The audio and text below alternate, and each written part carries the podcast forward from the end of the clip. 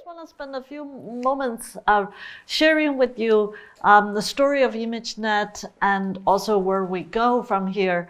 And I want to particularly emphasize that I want to share with you the human story because uh, we can read about ImageNet as a piece of academic research work, but there's a lot of um, humans behind this. And, and at the end of the day, as I always share with my students, there's nothing artificial about artificial intelligence. It's, uh, it's uh, made by humans, uh, intended to work with humans, and it will have the impact for humans.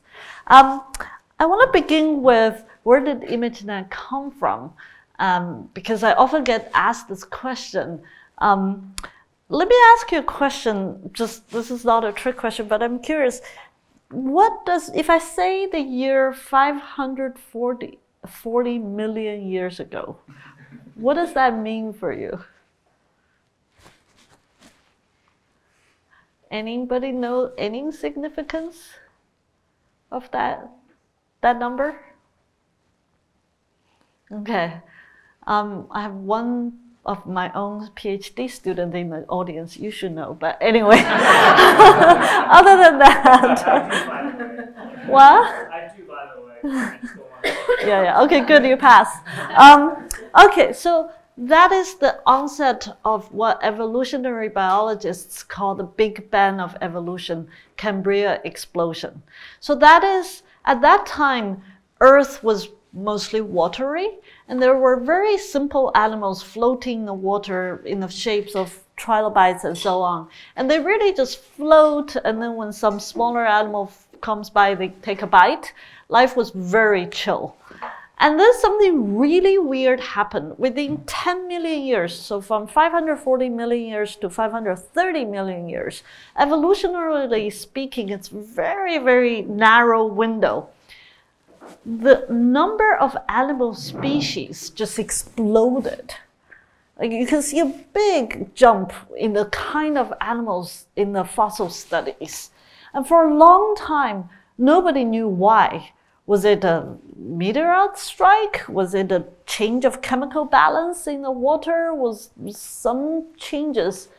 Till pretty recently, probably a decade or so ago, uh, through a lot of uh, fossil studies and, and, and piecing together the puzzle, one theory became very prominent and quite accepted now in the field of evolutionary uh, biology to, to, to pin down the reason.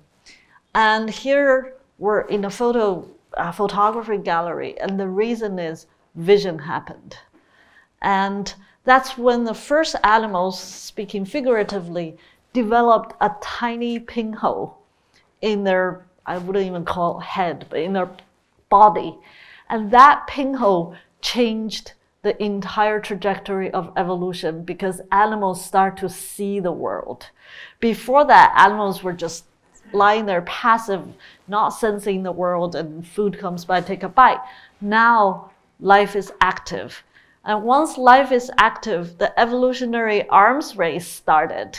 Some animals become dinner, and other, other animals want to go out and seek for dinner. So the preys and predators start to differentiate, and that evolutionary pressure of the onset of vision and perception really drove animals' uh, speciation forward. And the rest of this history uh, brings us to 540 million years later. Here we are, humans are the most intelligent animal that our nature has produced, and half of our brain are involved in visual processing. This is vision is by far the most ancient and also important sensory system in our brain. You know, nature is very, very um, smart. It doesn't use this precious real estate uh, for nothing, right? It, why is half of our brain devoted, uh, involved in visual process? There are two really important reasons. One is that vision is important. It enables animal and intelligent animal to survive, to navigate, to manipulate, to communicate, to understand, to, to you know, do what we do. Second is vision is hard. it mathematically, this is a really hard problem. Um, nature had to solve for us and eventually computers had to solve is that you take a 3D complex world and project it into a 2D imagery or two 2D imageries, depending on how many eyes we have for different animals. And then you have to somehow infer the real world out there with the important information that enables you to do whatever, um, whatever um, you need to. So, um, so about 60 years ago, maybe 70, I'm trying to count in my head, that um, the most famed British uh, mathematician, computer scientist, Alan Turing, um, challenged humanity with this audacious question can machines think? And then a few, a few uh, years later, a group of pioneering, mostly American computer scientists started to really ask the question can we formulate thinking machines. And one of the most famous moments was the Dartmouth uh, summer, where founding fathers of artificial intelligence like Marvin Minsky from MIT and uh, uh, John McCarthy, eventually from Stanford, got together and started to putting down the first initial ideas of, uh, of uh, artificial intelligence or of AI. They even coined the term AI at that time. Um, some people say it's a bless and a curse that we call this AI because it has a lot of human and, um, implications. So, just around the time AI was born, very importantly, the field of computer vision is born because um, the ability to be visually intelligent is goes so hand in hand with the ability of making intelligent machines. We cannot think of truly an eventual intelligent machine that does not um, at least encompass some of the most foundational in, uh, intelligence of, of humans, such as vision. So the field of vision um, started. And uh, but between the, the late 50s all the way to, I would say, um, the late 90s, um, the field of AI, including vision, was in an exploratory mode. On one hand, we have mathematical developments such as machine learning starting to uh, take place, and some of the uh, how many of you have heard of the word neural network? Raise your hand. I just want to make sure. Okay, so many of you, um, um, including neural, ne neural network algorithms, started to get invented in the 60s and 70s and, and, and all that. That was the mathematical tools. You know, we, the field was dabbling with different kinds of uh, tools. On, on, on the, just next to that, the field of computer vision was also exploring different tasks. Is um, what is computer vision? What do we want computers to do to see? And it take a while. At the beginning, people were matching satellite images as a computer vision task, or recognizing digits as a computer vision task, or trying to stitch stereo images so we can reconstruct the geometry of the 3D world as a computer vision task. These are all important tasks. But the field lacked the North Star.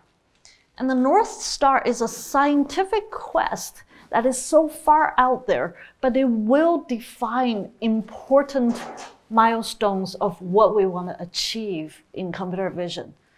So, luckily, I entered the field of computer vision in the year of two, 2000. I, I, dabbled in it as undergrad, but I entered my PhD in 2000. Uh, I say luckily because leading up to 2000, there's a really important sister field that prepared us for what we are about to do. Without that field, us computer vision scientists wouldn't be where we are today. And that field is cognitive neuroscience.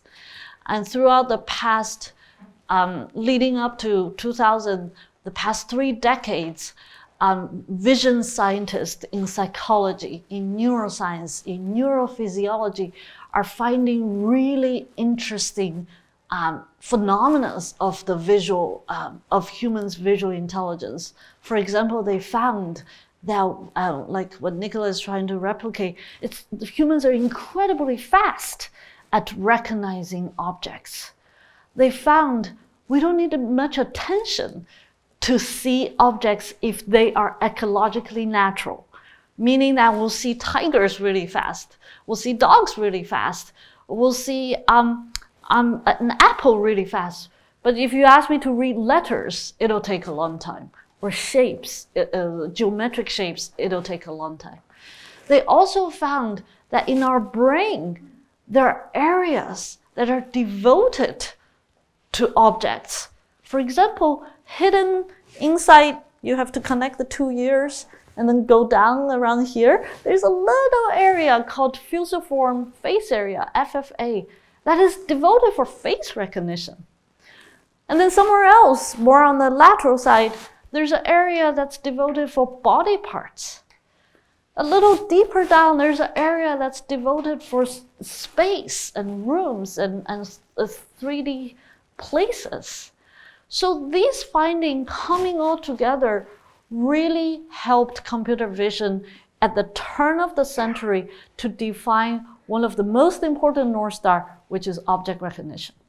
And I was very lucky, my PhD advisor, Pietro Perona, very charming Italian guy at Caltech, was at the forefront of this quest. We entered, I entered PhD, and he wanted me to research on, on, on this task of object recognition.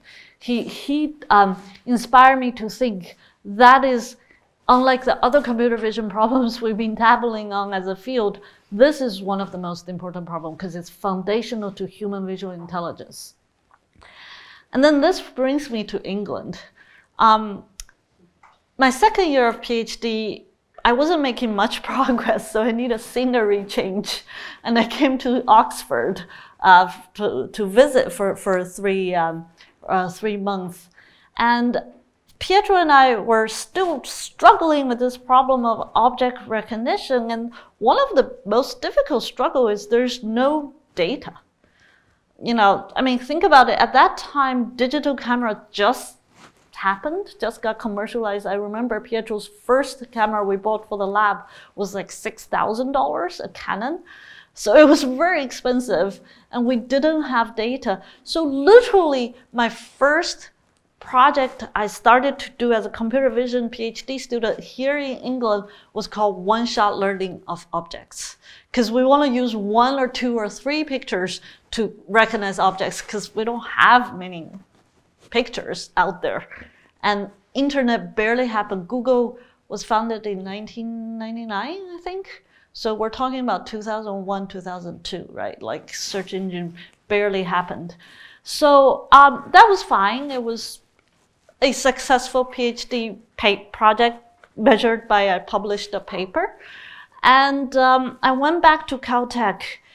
And in a short period of time, between 2000, and then I started to advance in my PhD, I continued to dabble on the problem, to research on the problem of object recognition. And between 2000, and by 2005, I graduated, and the field of computer vision is very, very focused now on the problem of computer vision. And a group of researchers in England, again, became a pioneering group of researchers who proposed a data set called Pascal VOC. I don't know how many of you have heard of that data set. Okay, good. I'm glad because uh, we really have to pay tribute to um, to um, uh, researchers in UK uh, from Cambridge to Edinburgh to Oxford I think there's also one from Netherlands actually. um, they put together a data set about 10,000 pictures and 20 classes of objects because it's from England. Lots of cows in um, in a in a nice um, meadow grassland. I remember, and also beer bottles, and uh, and the whole field suddenly had something to work on. So the whole field of computer vision was working on Pascal VOC dataset, VOC dataset. And I became an assistant professor, um, um, young junior faculty, worried about tenure, but really want to do something.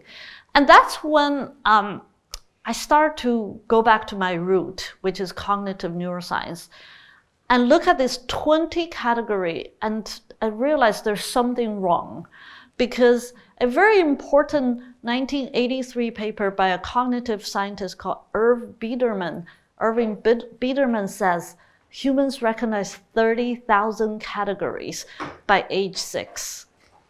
And, and if he were right, it's an estimate, he didn't mean literally 30.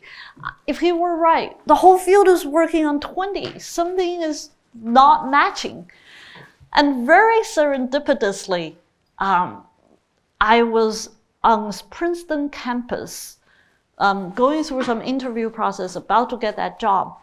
Very ser- serendipitous, not by design, I ran into a linguist. And uh, her name is Christiane Fellbaum. I, I try to give names because there are real humans and human faces behind every scientific process. Christiane is a linguist uh, working in the psychology department and um, for some reason, we started talking about semantics of pictures. And she said, Feifei, have you heard of WordNet? And I never did before that. That was 2006. And he, uh, she showed me, it turned out WordNet was constructed in the early 1990s by yet again another cognitive scientist, but in this case, linguist, George Miller, who says it's stupid that we organize our concepts by alphabets. That's not how humans think about words and semantics, right? We don't we don't go from apple to what's the next word to apple? On a what? Okay. No, I mean uh, in a dictionary. there must be an unrelated to fruit word next to apple. We don't organize right, right appliance or something. We don't organize it that way. We organize apple with pear and dogs with cats and, and all that. So he created a massive ontology of English lexicons. There are 80,000 nouns in, in uh, WordNet and uh, more than 10,000 verbs and, and, and all that. And then Christiane showed this to me. And I was just so struck. This is the closest thing I've ever seen related to the Biederman work that says humans have a um, conceptual space of 30,000 objects. But what's even more remarkable, Christiane said, Feifei, do you know we have an ImageNet project? But it failed. And I said, What is your image of that project? She said, we wanted, you know, WordNet is very successful. It's become the bread and butter of natural language processing research. We want researchers to use this, but sometimes people don't know what this word means. And, and I hope you get to experience this today because WordNet is really weird. It has some very arcane words. And so we ask undergrad to take one picture and, and attach to each of these WordNet synset. And we call this the ImageNet project. But no undergrad wanted to do this. They just they get so bored and it's such a laborious work and we gave up. So so a few months later, I moved to Princeton and my students and I, I, I it started to really gel in our head that um, something has got to fundamentally change. Our world, real human visual intelligence is, is evolved and developed in a world of massive data, massive conceptual space, while the whole field of computer vision is working on 20. And, uh, and also, just mathematically speaking, for those of you who come from machine learning background here, there's a serious overfitting and lack of generalization problem here. So um, if you know what I mean, if you don't, don't worry.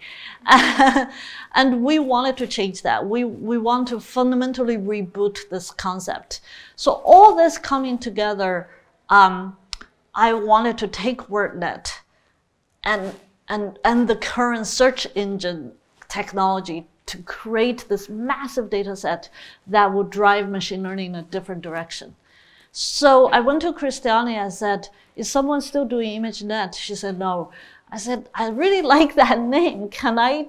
I showed her my, my research plan. I said, Can I just borrow that name? Can, can you give me that name?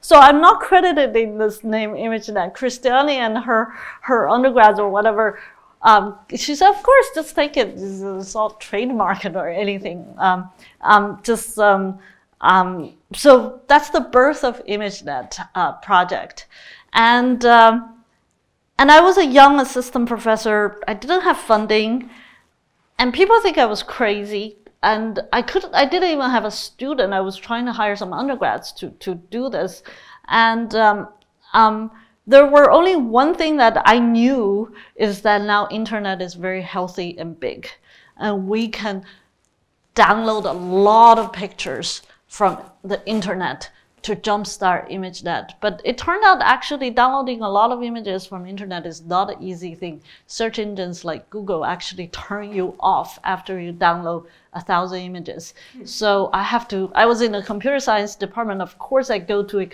a, a fellow computer scientist and ask him, what's the trick? And he showed me dynamic IP trick. So, so I didn't even know dynamic IP at that point. So we tricked Google at that point uh, at that time, and and we quickly also discovered Flickr. And for us, for me at least, Flickr was way better than Google because Flickr is citizen photography, and it really, in our mind, represents the world seen through uh, people's lens much better than Google. So we actually give more priority to Flickr pictures. Um, in the meantime, um, senior colleagues in the field are starting to recommend me not to do ImageNet because it sounds like a career suicide for a, uh, a junior faculty. I, I, remember one of my most to this day, he's my, my dearest colleague and, and senior mentor saying to me, you know, Feifei, you need to grow with the field. Don't do something too disruptive. We're still working on 20 categories. Um, so uh, I actually take all of his advice except this one. So um, somehow I, maybe it's through my cognitive neuroscience background, maybe it's, we know this this is going to change, disrupt the way machine learning will go. And we're very determined. And then enter the most important person in ImageNet. I think history really need to remember him for is my former student Jia Deng. He was a second year PhD student at Princeton, uh, searching for his, you know, um, PhD work. And uh, to this day, Jia and I I don't think I convinced him he was on an important project when he joined the ImageNet because, um, but he trusted me. He just said, well, I don't know what you're doing, but I'll do, I will go through this with you at least for the first, uh, and I, I really to this day appreciated that imagining a uh, underfunded junior faculty onto a crazy idea that nobody even know what this is with a PhD student who didn't fully see what's coming, but it's that kind of trust that he gave me that really enabled the, the, the, the work of ImageNet. But quickly we ran into a problem because we were hiring Princeton undergrads to label pictures, $10 per hour, I remember, very expensive. But they were so slow. I mean, we downloaded, we were in the process of downloading a billion images.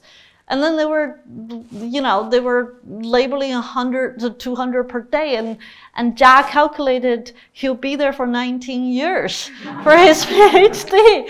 And he's like, okay, we've got to do something here. So we said, well, you know, computer vision is still advancing. Maybe we'll just use machines to label these images. So we start doing completely going the opposite direction and start using machines to label these 1 billion images from search engines. But quickly find machines were giving us garbages because the best machines at that time were trained on 20 objects. Like, it just doesn't make any sense. Our whole goal is to change machine vision. How could we use the crappy machines at the time to do this. So we're like, oh my God, we're stuck. So we, we dabbled on other ideas. I'll just skip it. They, they, they quickly became um, wrong. 2007, I think it was January, I was walking the hallway. and um, at that time, at least on the fourth floor of Princeton Computer Science Department, people know we were doing ImageNet, but people know we don't know what, what we're stuck. I met a master student who just came from Silicon Valley. And he said, Feifei, I heard there's a thing called Amazon Mechanical Turk. There was a startup company I saw in Silicon Valley that was using this online worker platform to label colors or some, some random things. I've never heard of this at that time. And by the time I went to my office, went on Amazon Mechanical Turk, I still remember, I still have goosebumps on me thinking about that was the moment I knew ImageNet would happen. Because this is a global market of online workers we've never seen before.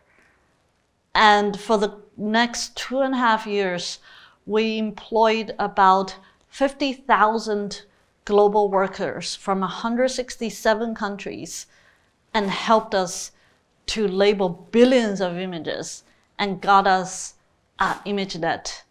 Uh, even though I couldn't get into the details, the engineering ingenuity. It, remember, this is very, very early. Amazon just rolled out AMT services. No one knew what's, what's, how to deal with this in a massive scale. If it were not just persistency, his brilliance in his system building capability, his deep technical capability, this would not happen. Jia is the hero of this whole process. Of course, I was there with him, but it's his blood and sweat that for the for the next two and a half years. And in 2009, ImageNet was published. For those of you who coming from uh, academia um, would know what what what it means. It's published as a poster so a very lowly, excess, you know, um, insignificant position in, in the um, top computer vision uh, conference called CVPR in, in Florida. I remember my students at that time, Jia and the whole team of students were so eager to get people to take a look at ImageNet that we ordered some ImageNet pens we customize ImageNet pens and start handing them out to bribe people at the conference. So I think uh, I still have two of those pens. Whoever has ImageNet pens, you might want to save it for a few more years.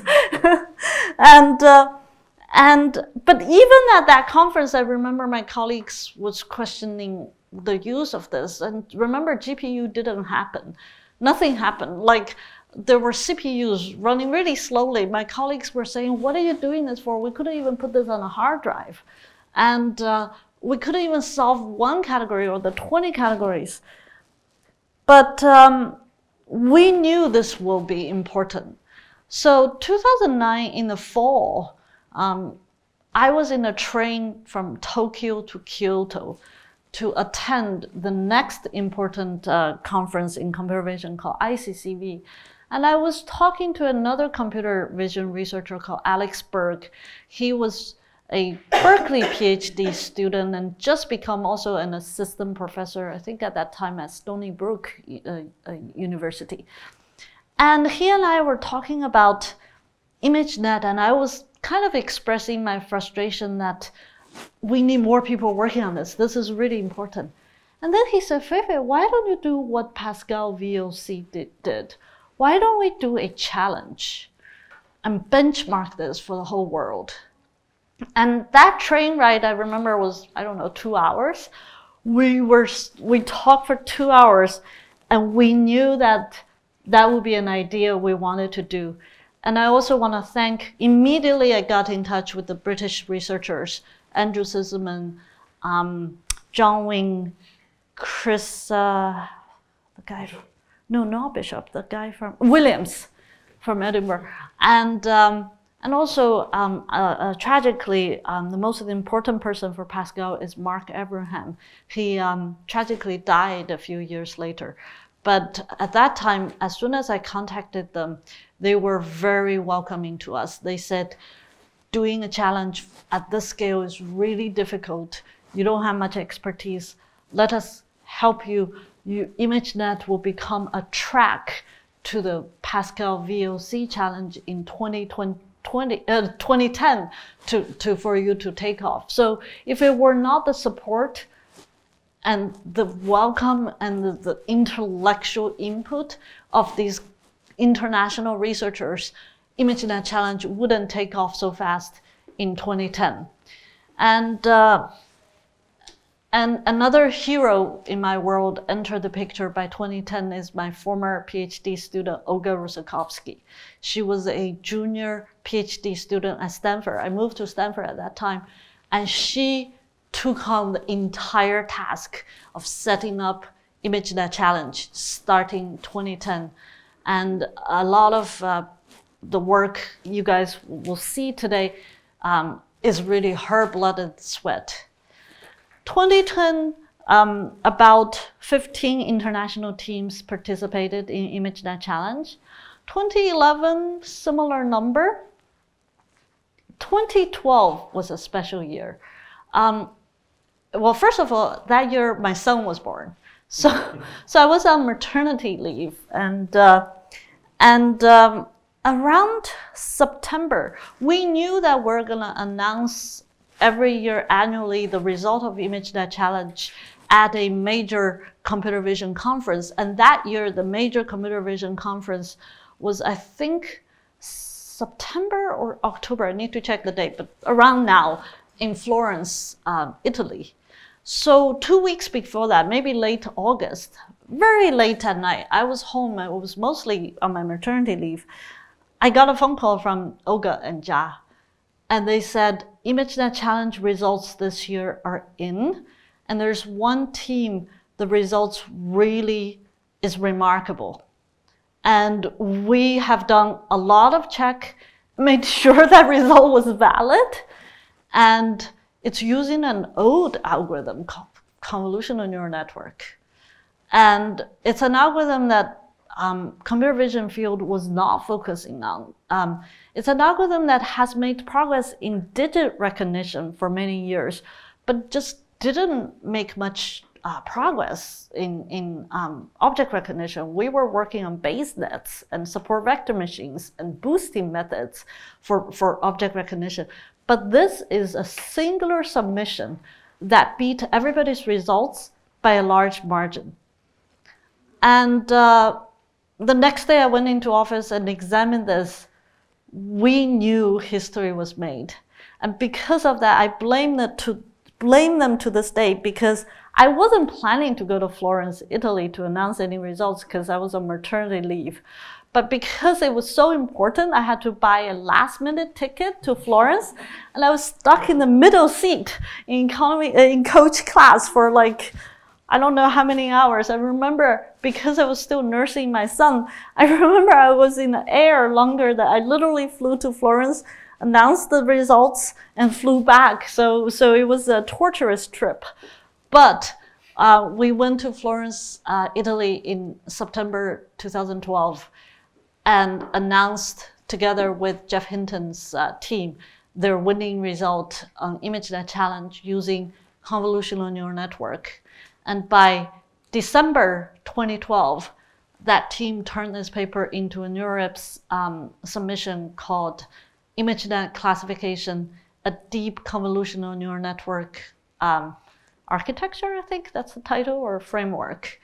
And that is for everybody, or maybe historians in the future, considered the beginning of the deep learning revolution.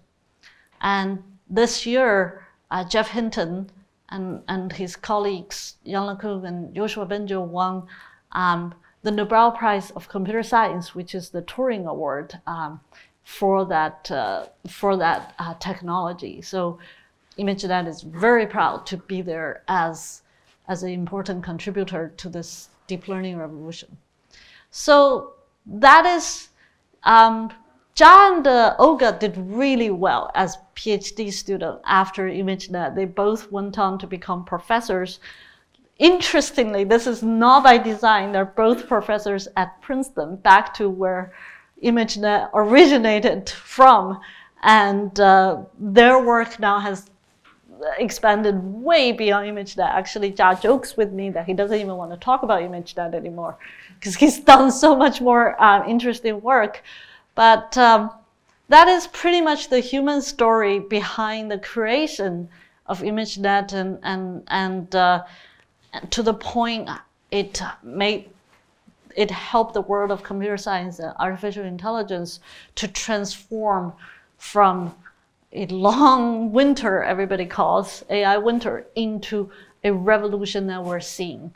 So the last two minutes, I just want to share with you that um, when I went enter the field of computer vision, when I created ImageNet, I didn't know this our work would be so important to shape the future or collective future of our society. I went in as an intellectual curiosity, but by 2013, 2014, I woke up as a computer scientist, realizing that this is bigger than all of us.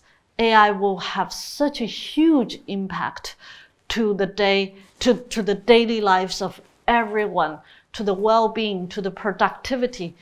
And uh, this is where, um, fast forward to, to, to now, I feel that the real, the, the next most important thing in our field is to recognize the human dimensions of this, uh, this technology. As humanity has created a lot of technology from fire to electricity to cars to PC, but every piece of technology is a double-edged sword. Or you could put it in another way. There's no independent machine values. Machine values are human values. How we design, use, deploy these powerful technology like AI is really up to us from the, from the beginning. So AI is no longer just this weird little niche computer science discipline that a bunch of nerds crank up some um, codes and then send it to products and, and that's it. Um, it, ha it has uh, so much impact on all of us. So at Stanford right now, um, we have together with Stanford leadership created the Human Centered AI Institute um, this earlier this year, and I'm the co-director along with a philosopher um, in charge of this institute. And this institute is really built on the foundational belief that we, AI is no longer a computer science discipline. It's an interdisciplinary field that needs to be integrated with social science, humanities, arts to, to really explore the human impact and potential human benefits of this technology. If we don't do it now, we don't do it ethically, responsibly, we might create a lot of problems. And already we're seeing machine learning bias, privacy infringement, um, um, you know, geopolitical issues entangled with AI, and many uh, future of jobs. Um, many of these are, are, are, you know, a result of this technological transformation. So I'm going to stop here and. Uh, I don't know if I talk too long. I, I, would love to just have a chance to have a dialogue with you, with Alan, and uh, and once again, really humbled that we have a birthday celebration for ImageNet. So many of the heroes behind ImageNet are actually doing real work, so they're not here. but uh, please remember um, uh, some of the names. I know I'm missing some. Um, actually, one name I really did miss and I cannot miss. I do want to say that there's one senior professor at Princeton at the beginning of my career. His name is Professor Kai Li. He's also a Li, but not related to me because there are so many Lis. Um, he has he doesn't do artificial intelligence at all. But when I was starting ImageNet project before I even met Jia, I was really like I didn't have anything, no funding, no machines. Kai heard my vision. I don't know if he believed it or, or not, but he gave me the first machines. He gave, he recommended me to talk to Jia, who was about to become his student. And, and as a professor, you know, giving someone your own student is a huge gesture, a gesture of generosity. And without Kai, I wouldn't have jump-started this. So please remember these names, Kai, Jia, Olga, Christiane, and, and, and the British uh, um, you know, um, researchers, these are the true heroes of, of ImageNet. Thank you.